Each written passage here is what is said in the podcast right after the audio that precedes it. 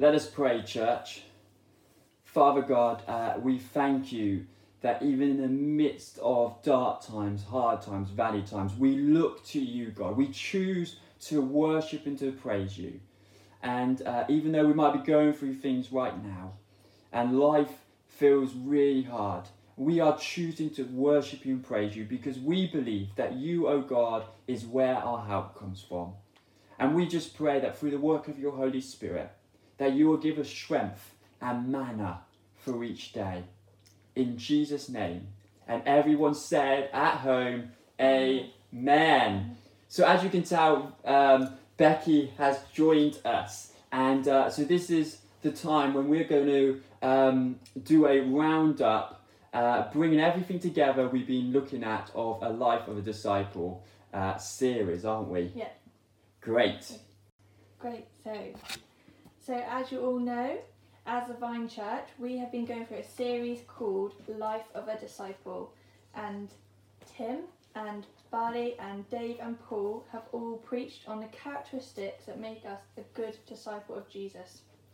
So I've really enjoyed the series, and hopefully everyone else has too. It's good. Um, but it's a good. I'd be a bit worried if uh, you said you didn't enjoy it. Yeah, I couldn't say that. Could does say that. I'd be a bit hurtful. She does. She does tell me if it's not a really good sermon sometimes, Yeah. and but she does remind me when I do a really good sermon. Yeah. That's my job, isn't it? That's your job to, to be real. When it's really good, she tell me. When it's, you know, when I haven't got it right, Yeah. she lets me know. But I'm glad you enjoyed it. Good. Yeah. Well, but obviously it's good to like recap because you know over like six seven weeks it's easy to, um, you know, forget little things. So we thought we'd have um, I've got a few questions for Tim, um, and then hopefully it's going to help us recap on the series so far. So we have got so first question I've got for you is, can you first of all give us the highlights of the series Yeah. so far? So, um, so this has been a six-week series for us. Six weeks whilst you've been at your homes, we've been at our homes, and we've been doing this because before this even isolation and lockdown started, um, we've been looking at this theme called life of a disciple. What is a disciple? Looking at Jesus' life and what he did uh, to become more like Jesus. And what are some key practices that we should be doing as disciples? And the key thing is this for us is that it's not just for us, it's for others as well. So actually, when you're talking to other people who are not yet Christians or, or are followers and they're thinking, well, what is a disciple? You can say, well, actually, we've done this as a church, and these are some- of the six key elements um, which we feel are important to practice as a disciple. So this is for us, but it's for other us to help other people uh, because we want to see new Christians, want to see people grow in their discipleship. We want to see this part of our everyday life in our lives. So the first one is when Bally kicked us off in week one with prayer. And he brought us an incredible message on about Matthew chapter 6 and the structure of prayer. And the structure of prayer, uh, when we looked at like our Father, um, our, uh, I can't get it out now, can I? Our Father in heaven, hallowed be your name. And he talked us through how we should we should praise God for what we've got. Um, we should know that that God is our Father. We should be specific in our prayer. And um, he taught us all through these little things. But actually, a key practice is that we are people of prayer because we believe prayer works. And by the way, with all these messages, uh, with all these topics and some, they're all online. So you can go back to hear Bally's or mine or Paul's or Dave's. You can go back, they're all online to re listen, uh, all about 15 20 minutes long, and uh, listen to them again. So the first one was prayer. The next one was reflecting on scripture, which I brought to us. And this was actually that God has called us to know the Bible and to read the Bible, not just when life gets hard or not just pick it up once a week, once a month, but actually this Bible should be for every season, every moment, every day of our lives. And actually, it guides us, it gives us wisdom. I looked at Psalm 34 passage, I don't know if you remember. And uh, actually, when you go into it, you, you get a word from God, a prophetic word from God for your life today. And you get to know God better. So actually, it's pra- one of the practices was reflecting on Scripture. And then Dave Gorder brought us the message of living in community. And actually, this whole thing of actually community is quite hard at the moment, right? Uh, what that looks like is quite hard, but actually, we should be in community.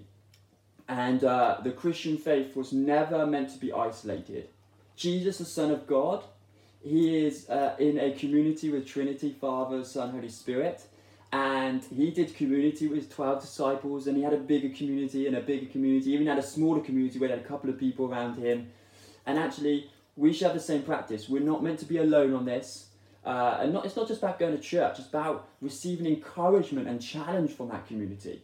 And Dave, I don't even remember Dave said that sometimes community is challenging, and it is because we are uh, we are people and we are different and we're different personalities and characters, and that's the beauty about church, right? Is that it brings together different people, Different people. lots of different people, yeah? That's the beauty about that brings challenges, but he says although there's challenges, we're still called to love one another. And as we love one another, we become more like Jesus. Um, and then we looked about silence and solitude, which I brought us, and looked at the story of Elijah. I looked at Matthew 4, I don't you remember, church, where Jesus goes into the wilderness, and another word for wilderness is a quiet place, is a desolate place. And it's so important in our day and age is to spend time with God, with you and God. And you can't piggyback off someone else's relationship. You can't piggyback off your spouse relationship, your parents' relationship. Um, you know, I, I was a kid, I was a Christian when I grew up, and you're piggyback off your parents, or you can't piggyback off uh, my relationship or someone else, but you can only have your own relationship with God. And then I spoke about be a witness. This whole thing of actually we should be a witness every day. That Jesus wanted other people to be brought into the kingdom of God. He his message was not just for um, it was not just for the Jews, it was for everyone. And our message is not just for us, it's not just for our group of people, but it's for everyone. And we should be everyday witnesses. Lastly, Paul spoke to us last week on eating and drinking. And this whole thing of actually, uh, in the last, when we go to heaven, there's a banquet, but we should have small banquets on earth, and we should invite anyone who's anyone. And it shouldn't be about people that um, that are similar to us, but actually they are the same in many, well, not the same, sorry. There should be people that are similar to us, but they that it might be people that are different to us, and people that don't yet believe. And you know, when you eat together, you build relationship, you bridge gap, you bridge, um, you bridge the gospel. You get opportunity to share the gospel, and you can love people. And there's something special about eating and drinking with one another that helps us uh, build re- friendship, relationship, and bu- build opportunities for the gospel to be at work. So yeah, there's the five reflection. But as I said, do check them out online uh, because all the messages are there. But these are the f- sorry six. Sorry, these are six key practices we believe as a disciple, and we want to encourage you to to adopt, you to um, to be at work in your life, and also for you to say to others, well, this is what a disciple looks like. Yeah, so there's, like you said, there's six practices, but what, which ones do you think are kind of a bit more difficult for some people, especially maybe in the UK? Yeah, so I think I think with this one, right? So which ones are more difficult is is hard because for each one of us, um, depending on our personality, depending upon our character, it, some of them we're going to find easier, and we just we just automatically do. On others, we're going to find harder, right? And so it's going to be different for each one of us, I think, because for some of us we love to pray, but then reading the Bible is really hard, or inviting others to eat with us, or go out for coffee with someone's really hard. Uh, so for some of us, it's going to be hard on other ones. But I think for the Western culture, the UK culture, I think the two would be silence and solitude and be a witness. I think in our busy world, in when we can interact with anywhere who's anywhere, anyone who's anywhere, uh, uh, we struggle just to be with God. Uh, I could quickly go and go on a service in America later tonight when they wake up. I could quickly, you know, do. I could quickly read this online, you know, and and that has its benefits, but at the same time, it stops us spending time with God. And spending time with God is so necessary and so important to keep us going, refreshing our soul, refreshing ourselves. So I think that's the hardest one to adopt. Well, one of the hardest ones, and the other one's be a witness. I think um, being a witness is hard in our culture, and it's something Satan wants to stop. So he will use many means to stop us, um, and with political correctness, with freedom of you know freedom of speech. Sometimes feels like it's not working in our favour. Uh, it works in everyone else's favour, but not our favour. And I just think it's really hard to be a witness, and it's something we just have to work hard and challenge through because that's so important practice is that we be an everyday witness Yeah. um, around the home in our neighbourhoods. And if you're like a shyer character as well, you know, being a witness could seem quite daunting, can't it? Talking to people Yeah, and I think sometimes we feel like witnesses are for the charismatic people or or the ones that are gifted in it, but witness is everyone. Mm. We're all a witness. So it's, So you've kind of answered that, but what about if you- have you actually got any like practical tips on how we can be better at or live out more of those, especially those two in our lives? yeah. So I think the the, the one of um, I suppose silence and solitude is to start small. So if you're not used to being on your own, you know, start for two minutes a day. Um, for me, mornings work well, uh, early mornings, but for you it might not. But I think get start small and uh, do two minutes. So just start small and just say to God, God, speak to me. Uh, maybe read the Bible and then just just one verse and say, God, what do you want to say to me? And allow the Holy Spirit, say, Holy Spirit, come. I want to hear your your prompting. I want to hear you work in my life. And um, with that one, but be a witness. I think it starts at home, and um, and then maybe you get an opportunity to encourage someone in your workplace. Um, that starts small. You don't, it doesn't need to be overly spiritual by saying, you know, Jesus loves you. You could just say, I just think you do a fantastic job, by the way, at your work. And then start building upon that of being a witness for Jesus Christ. Great, that's really helpful. So, what about um, how can we help others really experience God for themselves? Um, not just have like an intellectual experience, but really um, taste and see, like you said before, God. Yeah. Yeah, so I suppose this comes from the message I brought on, uh, reflected upon scripture, and I said about Psalm 34, taste and see God. You know, I think one of the one of the things with English in England is in churches is that when people come to know Jesus, they can very much have an intellectual experience of God.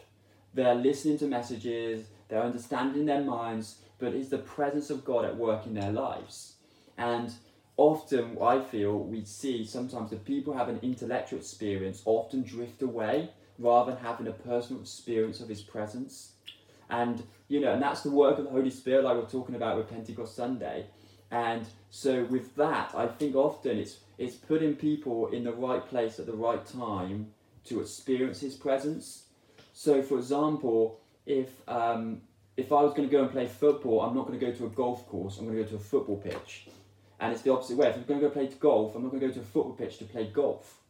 And you need to do what you what, what to to to have an experience that is of the Holy Spirit rather than just a le- intellectual. You need to help people put people in the right place at the right time to experience His Holy Spirit.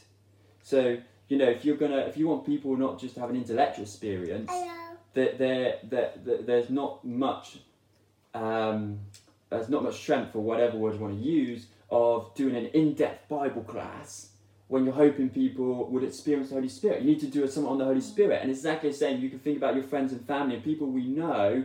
Maybe they have an intellectual experience, but they need to experience the goodness and the taste and see for themselves. They need that presence. I don't know if I'm answering your question really. But like, do you think um, obviously you have to know it's difficult because if you, it's more about the person, isn't it? So like certain Yeah. characters, w- you know, when you say about putting them in the right place, it depends sometimes on the character of the yeah. person you're talking about as well. Yeah, and I think yeah, it does depend on the character. But the biggest one of the biggest worries is that when someone comes to know Jesus, is they've come through that intellectual experience and it hasn't Yeah. it's gone hasn't gone from their mind to their heart. For some people, it does go mind to heart. Um, uh, for a lot of people, and you know, I've got friends I know similar. You know, they have that intellectual experience, but they need to experience Holy Spirit. So it's working out what's best for that person. Yeah. I think it's quite hard for someone to like mature as a Christian if they haven't really had that um, ex- actual experience of Mm. God. Yeah. Yeah. Okay, so um, you when you talked about being a witness, so Jesus said that we are His witnesses. So what's the difference between a good witness and a bad witness? I don't really, I don't think I really touched upon this, did I? Is that actually, you know, we could be pretty bad witnesses sometimes. Like if we're saying that, oh, I go to church, I follow Jesus, and then we are swearing, for example, um, it's not a great witness, is it? Or you know, we say, oh yeah, we love Jesus, and then we're in the staff room and we're gossiping about someone else, we're putting someone else down. You know, and I think that's the thing, isn't it? We've got to be a good witness, whether it's in our homes, in our workplaces, whether it's in our neighborhoods. And i think there's a filter. There's a fi- the filter is this right? Does what i'm doing now show the love and the grace of jesus christ? So whether you're at home right you're at home right now and how you're treating your family members or people in your household or your friends you're living with or your neighbors or whether in your workplaces we've got to work out does what i'm doing right now really show the love and the grace of jesus christ if you can tick that box, you'll probably be you'll probably be a good witness. If you can't, you're probably be a pretty much bad um, witness uh, for that. Thank you very much, Joel, bringing us a plate of food he's just eaten, raisins and apples. It's run out. That's the problem. It's run out. He wants more. Okay, so uh, what challenges are there for living in community um, and also being hospitable, so eating and drinking together? What Paul brought us.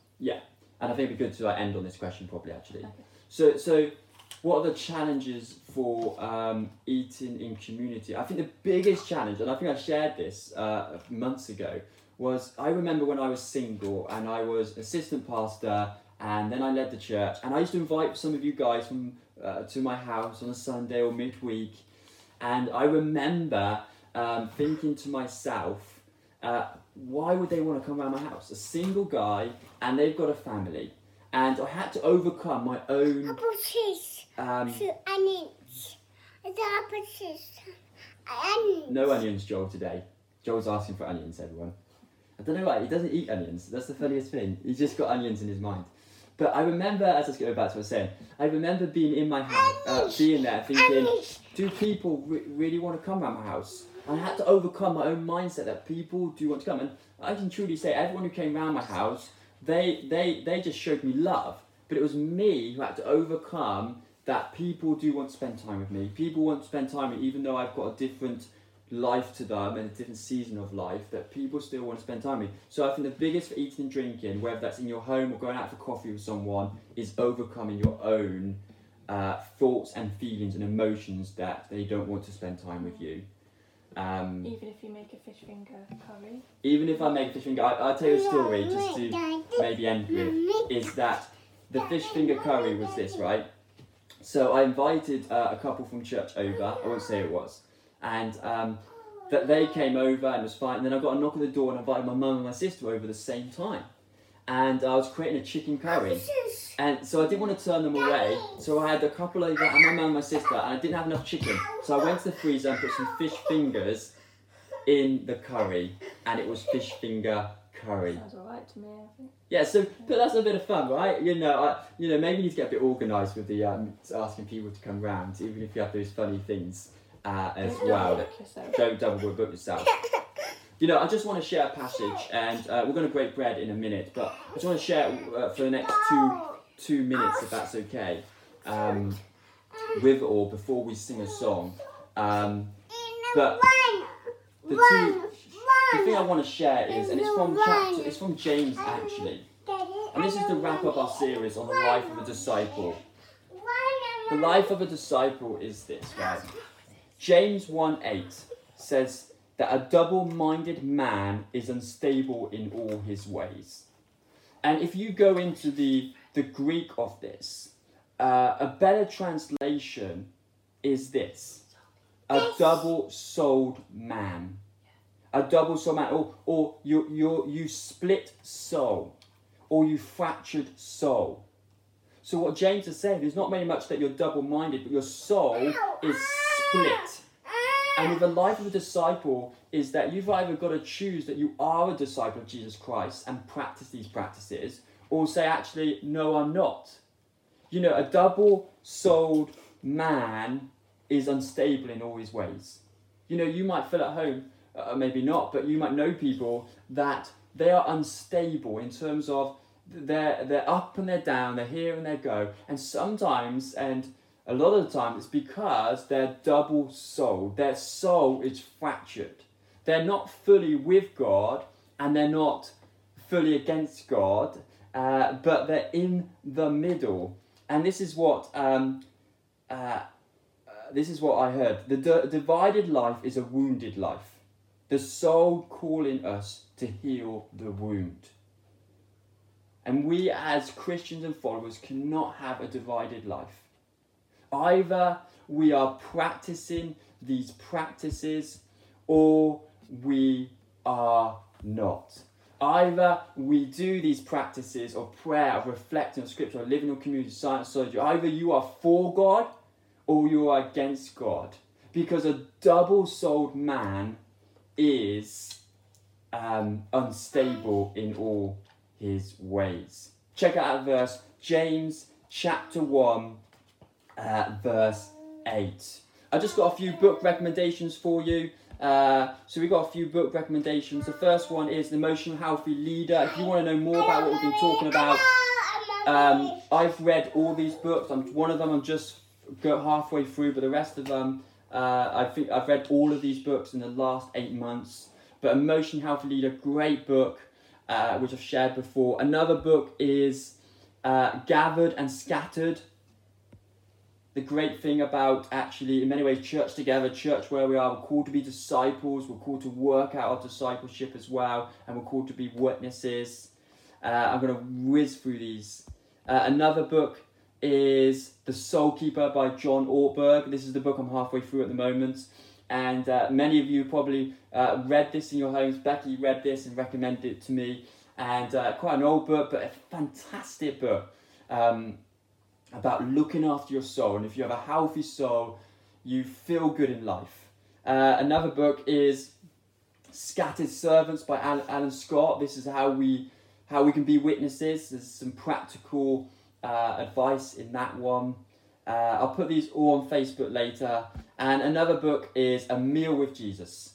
Uh, another great book. I read this probably about six, seven months ago, and it's a fantastic book about how we can uh, how we, as when we eat and we drink, we are sharing, we are doing life with Jesus, but we're doing life with other people, and we are bridging, um, we're bridging uh, gaps in the gospel for the gospel of Jesus Christ.